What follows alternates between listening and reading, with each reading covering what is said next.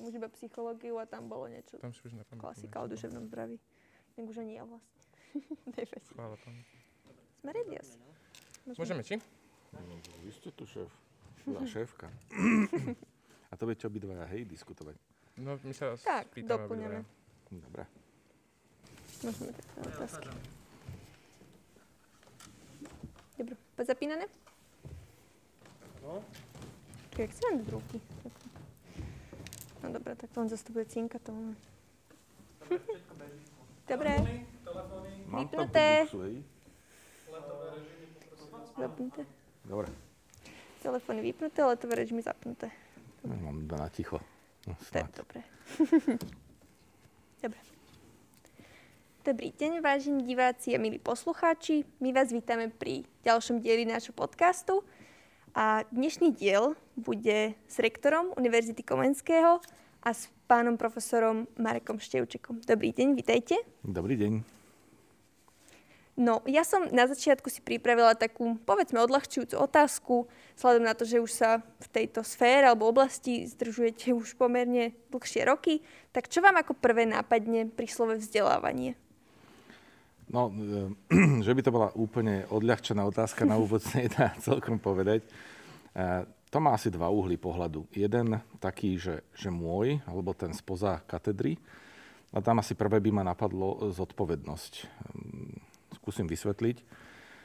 To, že máte možnosť ovplyvňovať názory a myslenie mladých ľudí na Prahu e, dospelosti a na Prahu proste životnej éry, je pre mňa obrovská zodpovednosť. A myslím, že to tak vníma každý jeden kolega, e, ktorý za tou katedrou je. A nemyslím len vysokoškolský učiteľ. Vôbec povolanie učiteľa je pre mňa v prvom rade o zodpovednosti.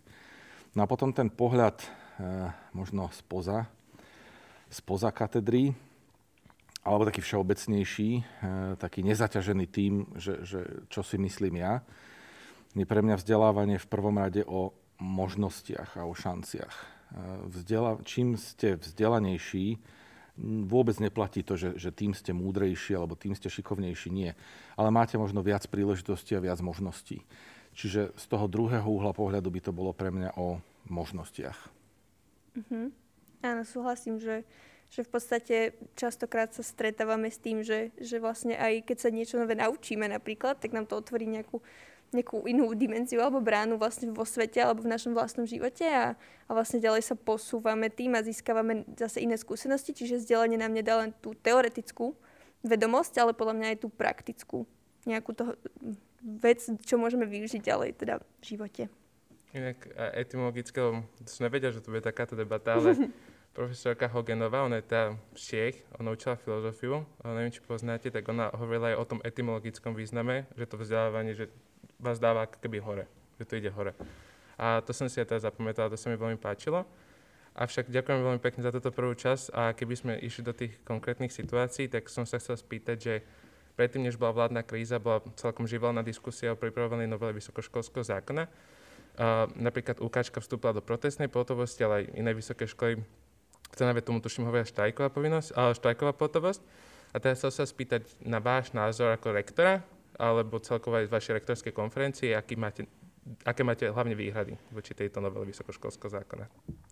Začnem tým, že, že protest versus pohotovosť, respektíve štrajk versus e, protest. My z, ako súdci vedomí právnych následkov nemôžeme to celkom volať štrajk a ani štrajková pohotovosť. Štrajkujú väčšinou zamestnanci za nejaké sociálne práva či zamestnávateľom, preto sme to nazvali protest. To je ako úplne na úvod a nie celkom podstatný. Podstatný je obsah toho pojmu a nie, nie to, ako ho označím. E, vadilo nám ako dve, dve veľké skupiny vecí. Prvá forma a druhá obsah. Pokiaľ ide o formu, tak sme protestovali proti tomu, že do prípravy tej novely e, prakticky nebola zapojená akademická obec. A to je veľká otázka, že či dokáže štát alebo teda právne prostredie regulovať niečo bez toho, aby do toho hovorili tí, ktorých sa to týka. Ja zastávam názor, že nepochybne sa právna úprava musí robiť aj s konzultáciou, v konzultácii s tými, ktorých sa to bezprostredne týka. Dnes nenapíšete zákon proste spoza stola bez toho, aby ste mali tú konkrétnu praktickú živú skúsenosť. Čiže to bola tá forma, že sme neboli prizvaní. Konzultácie s nami pred tým, ako sme čítali finálne znenie, boli v podstate minimálne a boli sme celkom prekvapení z toho, čo sme sa potom dočítali v tej finálnej verzii, ktorá bola predložená. A teraz k tej časti, že obsah. Z toho obsahového hľadiska nám vadili, ako vadilo niekoľko vecí. V prvom rade téza, že tá téza, z ktorej to všetko vychádza, je, že slovenské vysoké školy sú a priori zlé a treba ich reformovať a otvoriť a viac kontrolovať a podobné veci. Viem, že to bude jedna zo samostatných tém, preto len predošlem, že ja s touto tézou nesúhlasím. Že slovenské vysoké školy sú a priori zlé a treba e, proste všetko postaviť z, e, ako sa to hovorí, z hlavy na nohy, pretože doteraz to tu nefungovalo. Na to vždy odpovedám, že počas minulej a teda asi ešte aj súčasnej pandémie, na koho ste sa obracali? Akože vy, ľudia. No na akademikov na profesorov, docentov, odborníkov e, z osavky a z univerzít. Ich sme všetci počúvali, alebo keď už si to mám privlastniť, ste nás počúvali, hoci teda ja mám ďaleko od e, virológie, medicíny a podobných vied, ale považujem sa za akademika. To znamená, že to je najlepšia odpoveď na to, že ľudia sa v krízach väčšinou utiekajú k autoritám. A myslím si, že stále e, človek vzdelaný a odborník má oveľa vyššiu mieru autority ako ktokoľvek iný. A tá autorita akademického prostredia sa v tej pandémii proste ukázala. Ďalšia vec, proti ktorej sme protestovali, je takéto, že otvorme vysoké školy externému prostrediu. Nie, že by na tom bolo a priori niečo zlé, že, že teda otvoriť externému prostrediu, ale nie celkom sme chápali, čo to je. Pretože keby, keby ten narratív bol taký, že poďme zmeniť kvalitu slovenského vysokého školstva, OK, poďme sa baviť o tom, čo je to kvalita a akými nástrojmi k tomu prispiejeme. Ale v podstate tá debata sa zvrhla na to, že sme sa cítili, a to je tá najvýznamnejšia vec, voči ktorej sme protestovali, že sme sa cítili obídení v tom, že sa ide reformovať niečo, čo bolo veľkým výdobytkom novembra 89, to znamená tej historickej udalosti, o ktorej vaša generácia už len čítala, ale my sme ju proste zažívali. A to celé začalo v aule Univerzity Komenského. Nikde inde. A tam sa to začalo, tam sa začal demokratizačný proces a vydobili sme si niečo, čo sa volá samosprávnosť a autonómnosť univerzít alebo slovenského vysokoškolského prostredia. A mali sme pocit, že tá novela na to siaha. Asi to nebol iba pocit. E, rozhodne kvôli pocitom by sme neprotestovali. Aký je ten motív siahať na tú vysokoškolskú autonómiu? To je asi otázka na predkladateľa tej novely.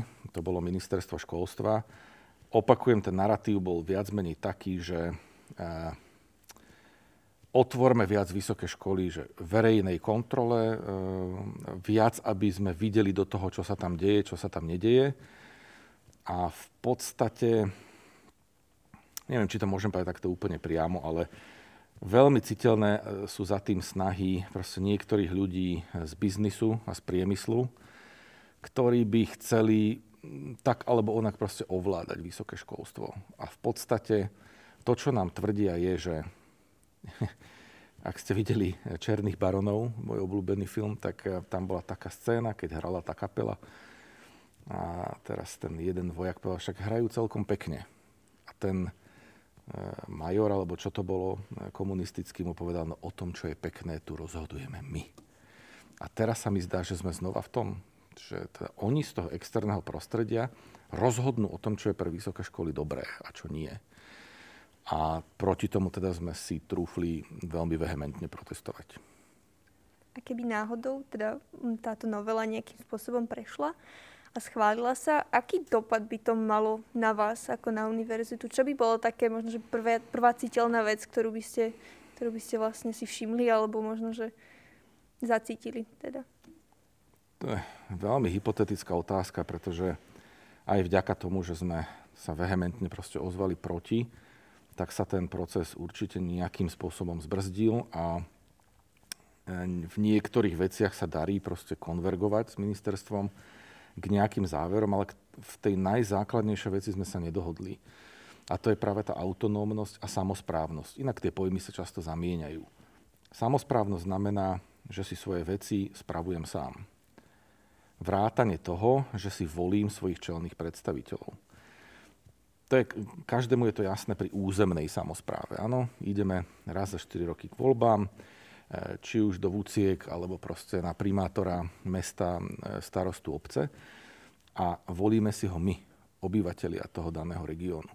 Ale takisto hovoríme o akademickej samozpráve, čo znamená presne to isté, že to akademické prostredie si kreuje svojich čelných predstaviteľov a v podstate tá diskusia sa dosť zvrhla do toho, že kto má voliť rektora univerzity a potom teda následne dekanov fakult. A tam tie prvotné snahy boli, že prenesme to na nejakú akože externých stakeholderov, to nádherný výraz, to som sa naučil počas diskusí s pánom ministrom a s pánom štátnym tajomníkom, že vlastne tí externí stakeholdery budú rozhodovať o tom, kto bude rektorom univerzity. No to je presne ako keby primátora mesta e, vám určoval okresný úrad ako štátny orgán. Hej. Myslíte si, že to je robené ad hoc kvôli tomu, čo sa stalo na jeseň vlastne na STUčke? Nemyslím si, že vôbec nie. Tieto snahy sú cyklické. To už zažívame niekoľkýkrát, ako ja učím od roku 99, je, je, to, je to hrozné, neviem, či ste už boli na svete v tom roku. Ešte nie. No tak ja som vtedy nastúpil na právnickú fakultu a už počas tejto éry to bolo najmenej 3 alebo 4 krát, že tak mm. cyklicky sa to vracia. To, čo sa udialo na STUčke na jeseň, to bola taká akože rozbuška alebo iniciátor tých snách, ale uh, opakujem, že toto tu počúvame minimálne 20 rokov. Takže v podstate oni aspoň keď som počúval tú argumentáciu z ministerstva, tak sa boja nejakého nedostatku kontroly voči vysokým školám. No a toto keď počujem, tak sa mi ježia všetky chlpy, pretože ja, ja neviem, či vôbec niektorý subjekt je kontrolovaný viac ako univerzity a verejné vysoké školy. Proste ja, ja mám e, toľko kontrol, či už e, ako čerpáme e, európske prostriedky, mám kontrolu z úvo, Máme kontrolu z ministerstva školstva, z ministerstva financí a v neposlednom rade e, mňa kontroluje veľmi významným spôsobom akademický senát. To je vlastne reprezentant akademickej obce. A, a to teda i že ma kontroluje. Ano, to väčšinou teraz je to online, je to všetko verejne streamované, môžete si pozrieť, že to nie je len akože formálne niečo. Ten senát skutočne kontroluje rektora, aby proste nerobil hlúposti, aby nevybočil z medzi svojich kompetencií.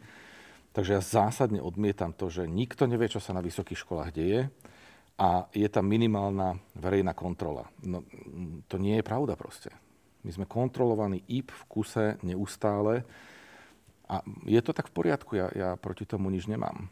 Ale skôr, skôr by som vám položil otázku, aj keď vy v vašom veku nebudete mať tú historickú pamäť, ale že kedy sa stalo niečo, v oblasti vysokých škôl také, že by došlo k sprenevere majetku, že by niekto niečo ukradol, že by niekto predal pol univerzity, hej.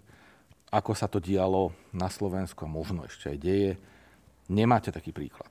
To znamená, že asi veci fungujú a minimálne, možno Danielovi, ale vás nechcem podceňovať, že poznáte takú zásadu anglických trénerov, že never change a winning team. Proste nemente to, čo funguje pokiaľ to funguje a prináša to výsledky, prečo to meniť? Tým nechcem povedať, rovno musím dodať druhým dychom, že si neviem predstaviť žiadnu vec, ktorá by sa nemala zmeniť. To vôbec v žiadnom prípade. Určite je tam na, na zmenu veľa vecí, ale na tejto základnej sme sa nezhodli. Že nechajte uh, vysoké školy a univerzity, tých ľudí, ktorých počúvate bedlivo každý večer v správach alebo si pozriete na mobile, že to, čo povie profesor Jarčuška a čo povie profesor Krčméry a docentka Bražinová, tak týchto ľudí nechajte rozhodovať o tom, e, kto má byť ich predstaviteľom. Nič viac nechceme. O všetkom ostatnom sme ochotní diskutovať, ale o tejto základnej veci nie. To je proste pre nás červená línia, za ktorú proste nejde vlak. No a keby sme sa mali porozprávať o tom výhradnom týme, ako vyzerá tá v súčasnosti, že aký je ten stav vysokých škôl na Slovensku. Vy ako rektor viete najmä ku a teda celkovo ako člen tej rektorskej konferencie sa vyjadri k tomu stavu z rôznych prospektov. Či už ide o to, kto tam vyučuje, ale aj podľa mňa akademické obestvo aj študenti. A teda možným problémom je, že veľa študentov odchádza do zahraničia, ktorí majú práve ten potenciál byť z tých lepších. Ale môžeme sa ponoriť aj do takých otázok, ako sú intraky a podobne. Aký je ten stav a ako to zlepšiť? To ste nastolili, ne, že neviem, koľko máte času, pretože tam je strašne veľa vrstiev v tej otázke, Daniela. Ja skúsim nejako koncízne sa k niektorým veciam vyjadriť. V prvom rade, vzhľadom na objem financií, ktorý ide do slovenského vysokého školstva, je zázrak, čo tie vysoké školy dokážu. Už v porovnaní s Českou republikou. Proste my sme katastrofálne poddimenzovaní z oblasti financí. Katastrofálne. A toto, mne, mne, to proste vadí, že stále sa kričí. No vidíte, oni stále len chcú viac a viac peňazí, ale my ich máme stále menej a menej tak ja, ja neviem, že či to môže fungovať. To nie je perpetuum mobile. Proste, aký vstup dáte, taký je výstup. A tu to neplatí, pretože vzhľadom na vstupy my máme enormné výstupy. Zrovna včera som referoval správnej rade, ako sa umiestnila ukáčka v niektorých z posledných tých rebríčkov. Hej, tak v jednom z nich, samozrejme, že pozor, tie rebríčky ako nepreceňovať. Ano, oni, oni majú rôzne vstupy zase, čo sa posudzuje, ale v jednom z tých rebríčkov sme sa umiestnili ako druhá univerzita v Strednej Európe. Druhá najlepšia univerzita v Strednej Európe. To je taký zlý výsledok? Podľa mňa nie. nie? A v mnohých tých rebríčkoch, proste, čo ja viem, v konkrétnych odvetviach, napríklad vo fyzike, tam patríme medzi svetovú špičku univerzít. A keby ste sa ma spýtali, že koľko zarába slovenský profesor, a choďte sa spýtať na Stanford alebo na Oxford, alebo už len do Prahy. A tieto diskrepancie ako keby ľudia nechceli vidieť. Čiže s tou kvalitou slovenského vysokého školstva to zďaleka nie je také zlé, ako sa prezentuje. A to je kameň úrazu, prezentácia. My máme zúfalý PR a marketing. Nechcem si prihrievať vlastnú polievočku, ale na ukáčka, že môjim príchodom sa prvýkrát v živote v histórii zriadila funkcia prorektora pre PR a marketing. To je to, čo Česi urobili pred 15 rokmi a za tých 15 rokov nás samozrejme predbehli v mnohých oblastiach, ale vždy je to oblasť PR a marketingu. Ďalšiu vec, ktorú ste spomenuli, tie intráky, beriem. Ako beriem. To slovenské väznice vyzerajú niekedy lepšie. E, skutočne. Ale do tých intrákov 10 ročia nikto nenalial ani euro. 10 ročia. Akože dlhé desiatky rokov. Vyrátali sme si investičný dlh to bolo také house že som hráče zabudol. Proste, že to bolo, to bolo akože že 100 miliónov základ, čo by sa do toho zmestilo. A druhá vec, čo chcem, aby ľudia pochopili, Bratislava nemohla čerpať eurofondy. Pretože sme boli akože najrozvinutejší región. To znamená, všetky eurofondy išli e, do slovenských regiónov. Do Bratislavy nula. My sme nemali z čoho rekonštruovať tie internáty. A teraz to, to najzásadnejšie je, že aj mne môžete vyčítať, že ono to, tí rodičia nám píšu na Facebook, to je ďalšia vec, že sme zintenzívnili komunikáciu na sociálnych sieťach, je, to, to je základ pre dnešných mladých ľudí. Tak nám píšu, že tie intráky vyzerajú rovnako, tí rodičia, že keď som tam študoval ja pred x rokmi, no ale to je presne to, že od môjho nástupu do funkcie sme tam naliali niečo medzi 5 a 6 miliónov eur. A nevidno to. To je ako keď máte záhradu a robíte tam celý deň a potom po vás nič nevidno. To je presne ten istý princíp. Že vy tam teraz môžete liať peniaze, pokiaľ tam nepríde zásadný stimul, obrovský proste. Vzhľadom na ten investičný dlh, ktorý je za tie desiatky rokov, tak to proste vidieť nebude. A ja viac tých peňazí generovať neviem proste. Pretože univerzita síce má aj podnikateľskú činnosť, to málo kto vie, ale ja tu primárne ja, Univerzita Komenského alebo akákoľvek vysoká škola, ospravedlňujem sa, že to občas personifikujem, tak my tu proste nie sme na to, aby sme vyrábali peniaze. My nie sme výrobný podnik. Ale tých výrobných podnikov na Slovensku máme veľmi veľa. A to je ďalší deficit, že vzťah naozaj toho priemyslu a vysokých škôl je absolútne iný, ako je na západe. keď by ste sa išli pozrieť do Mníchova, tak eh, BMW, čo má sídlo v Mníchove, tak Technickej univerzite v Mníchove postavilo takú budovu, že nevidíte koniec. Že postavíte sa a vy nevidíte koniec tej budovy. A čo kedy sa postavilo pre slovenské vysoké školy z oblasti priemyslu. Akože nejaké stimuly išli. Aj priatelia z Košíc mi hovorili, že áno, podarilo sa Technickej univerzite v Košiciach, ale že to sú, to sú akože rádovo zlomky z toho, čo sa investuje e, v zahraničí. A toto všetko vytvára proste ten negatívny obraz.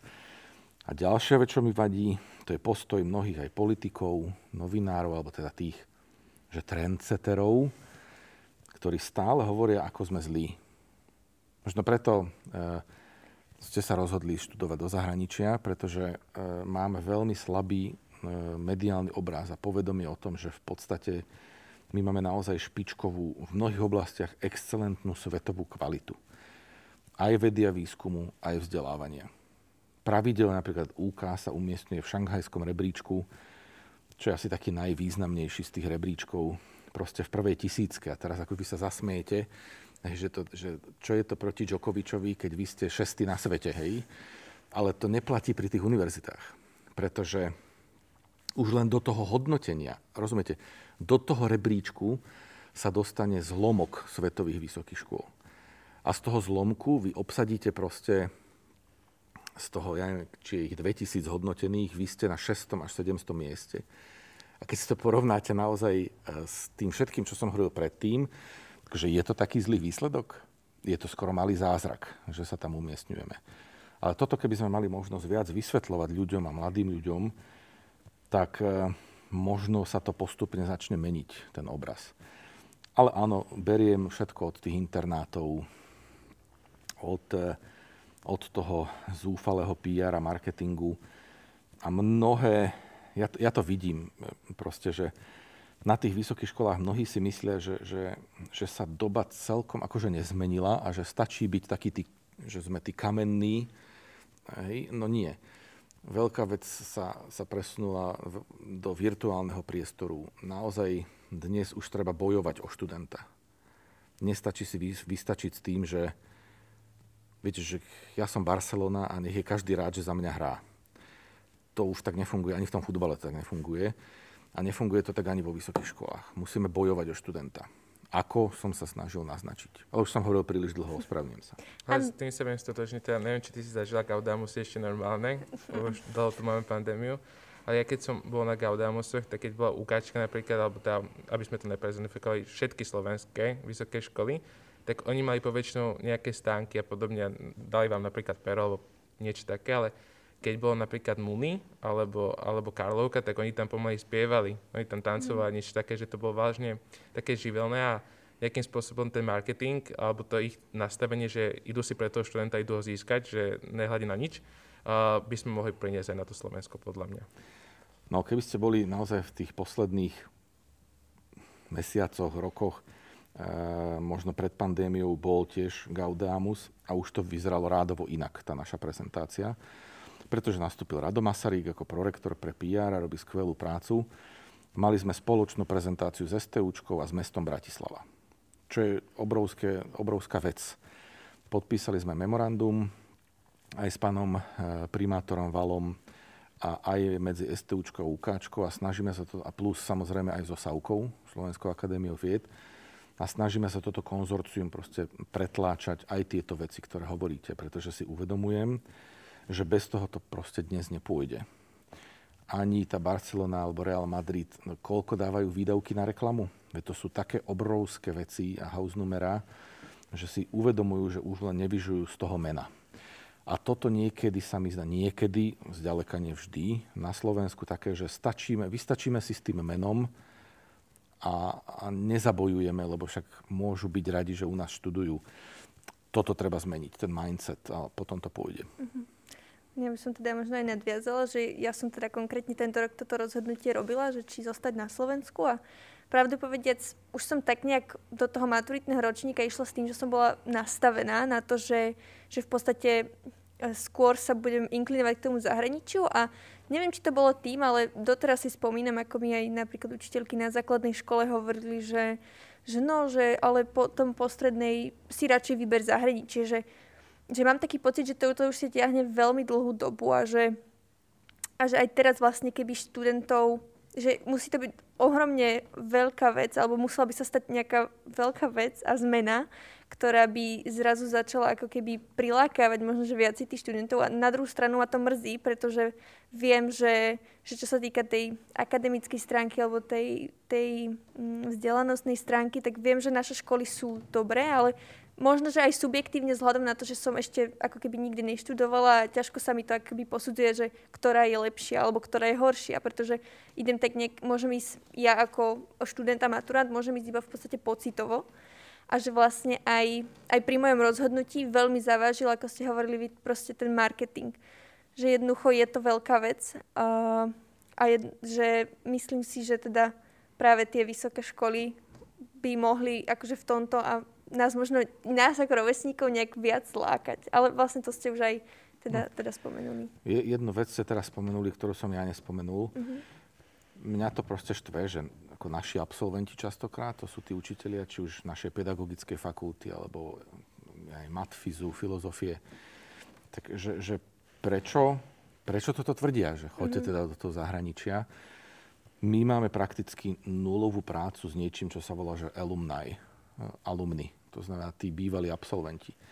Toto napríklad robí fantastický Olomouc. Proste on ich neustále udržiava v kontakte tých bývalých absolventov, robí pre nich akcie, udržiava to, to povedomie s univerzitou. Pri UK je ešte jeden špecifický problém, ktorý sa tiež snažím zmeniť, že UK je proste, to je kolos. To je proste, my sme najväčší zamestnávateľ v regióne napríklad, keď už sa bavíme o tých zamestnávateľoch. E, proste je to naozaj kolos a má 13 fakult.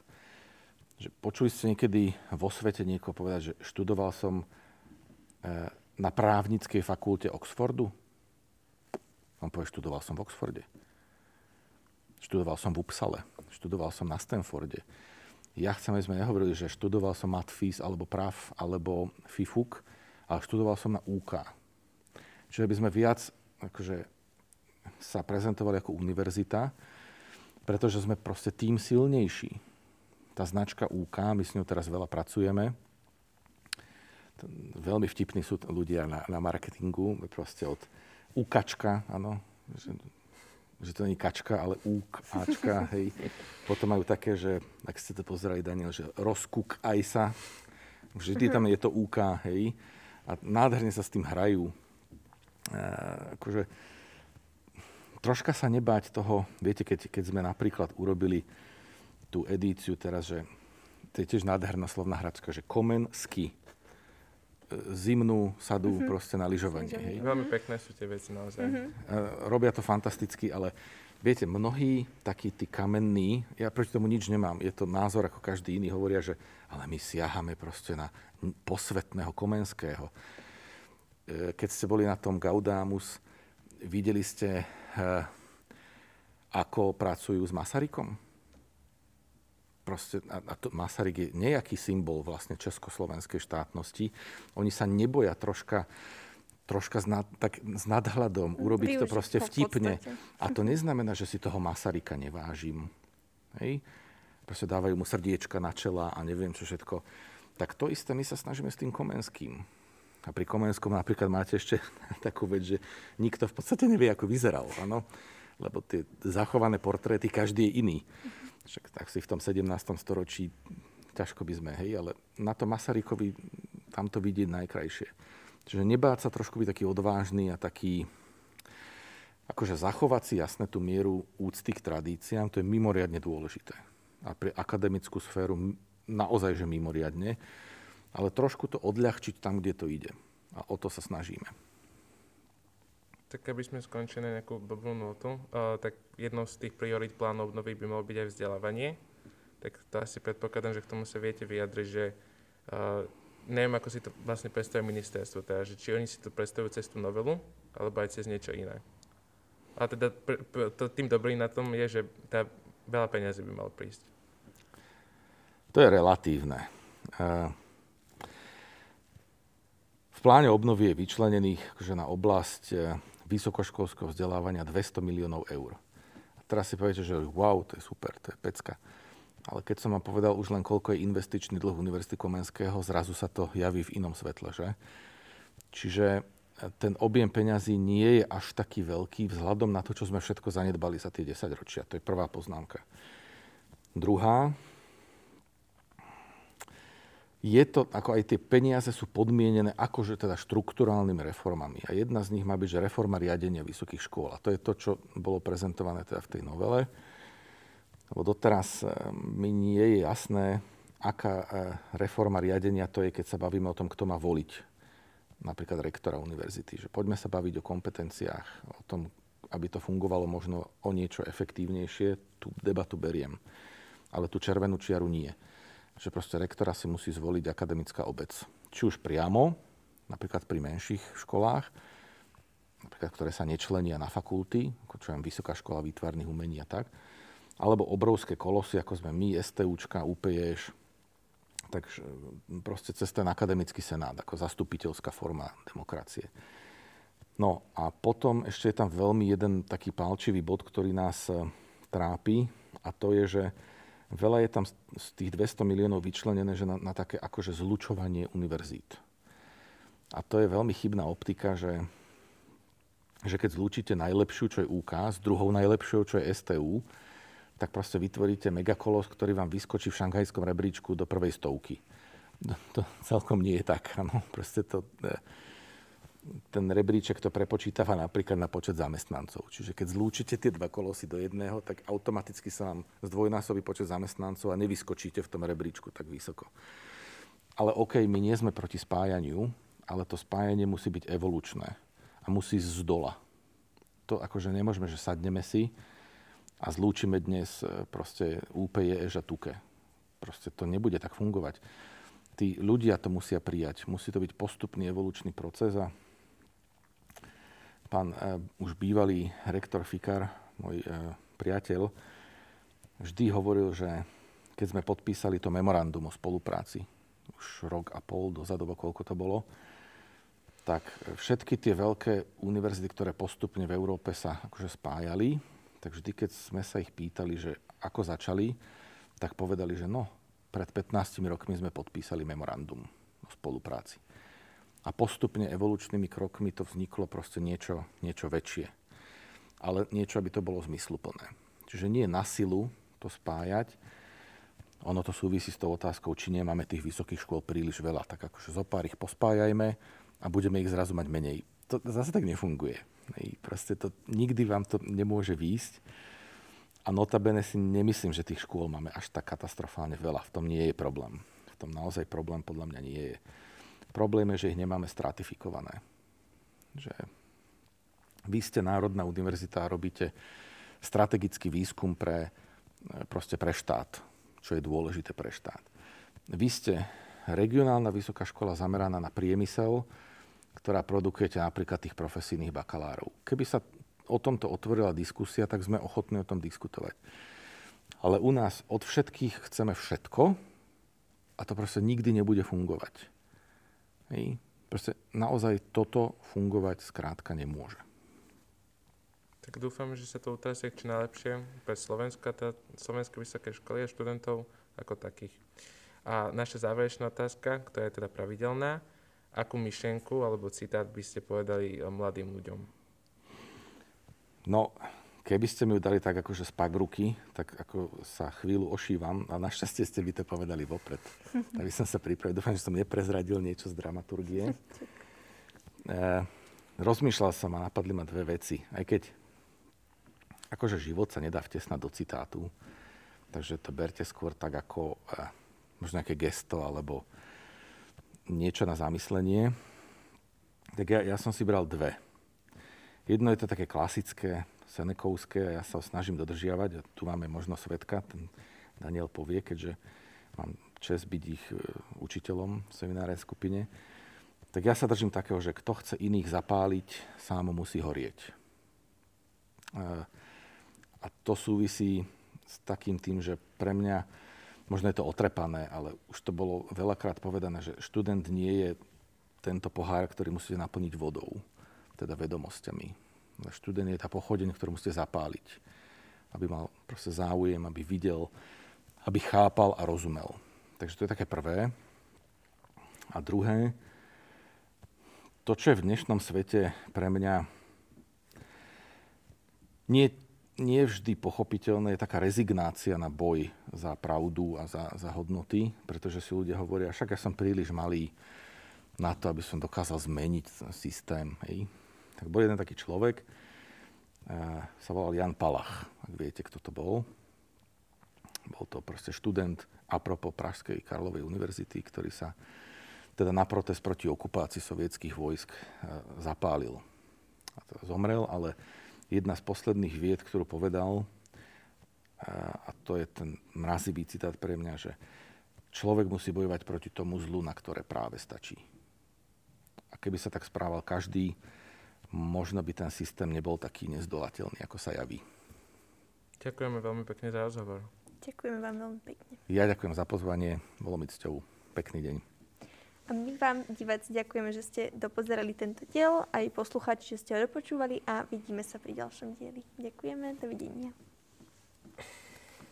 Ďakujeme krásne za rozhovor. Ďakujem Ešte raz, aj takto pomimo. No, ďakujem, že nebolo to, že ste ma pozvali. Potím sa v tom, jak brata od chlíva. To je strašné. Je to hrozné, no. Dúfam, že... No. Nebojte, ja som zaočkovaný ako kritická infraštruktúra, uh-huh. takže... Ja idem zrovna zajtra, pretože ak sa to vlastne spustilo, tak nejakým nedopatrením náhodou, neviem čím to bolo, doteraz v podstate... 18, 18 ročných ľudí, keď sa za, zaregistrujú, tak to berie jak 118 ročných. No nevieme na to vlastne, to nevieme na to prísť, lebo vlastne e, mne teda došla SMS-ka 24 hodín potom, že vlastne môžem ísť na očkovanie Comirnaty 1, čo je vlastne Pfizer a Pfizer je, že buď od 16 do 18, alebo tuším na 60. A Neviem, na... ja som není ani jedno a druhé, mám Pfizera. Tak, tak potom neviem vám povedať. Ale teda bola som akože za to vďačná, ale už som tak nejak videla nejaké reakcie aj, aj od nich uh, politikov a tak nejakých, čo sa akože ohradili voči tomu, že, že prečo akože niekto v mojom veku sa ide dať zaočkovať, keď uh, ešte stále čakajú chronicky chorí a starí ľudia. No, tak to je zlyhanie štátu, a nie, no. nie vás. No, ale t- Zuzi, hej, dobre sme Tak čo, uh, presvedčili sme vás?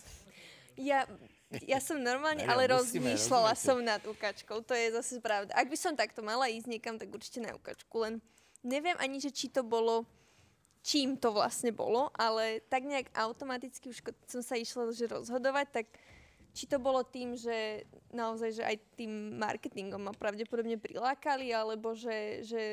Na záhori to je silné tak, že tam vám všetci povedia, mm. aj hlavne vyučujúci, že to je taký, podľa mňa, sociálne donútenie. Ale tam môže to byť... Tam fakt, že keď povieš, že študuješ na Slovensku, mm-hmm. alebo medicínu, napríklad Skyci, keď povieš, tak oni sa teba pozerajú, keby si z cenovej. Mm. Je to pravda, že aj napríklad, e, už to je možno aj tým, že môj brat starší študuje v Brne proste, tak už to bolo možno také aj automatické, že ja som tak nejak aj nepodvedome išla do toho, že, že tak akože asi by som chcela pokračovať na tej, na, teda v tom zahraničí a, a neviem prečo, ale to bolo naozaj že až také pocitové, že, že od začiatku som hovorila, ešte keď som vlastne ani nevedela, že čo by som chcela ísť ďalej, že som netušila, že aký odbor, tak som bola taká nastavená, že masarička. Neviem, že, že z jakého dôvodu, ale, alebo to, to bolo aj tým, že ak som išla na Gimpel, tak uh, som bola rozhodnutá najprv, že medicína a tak.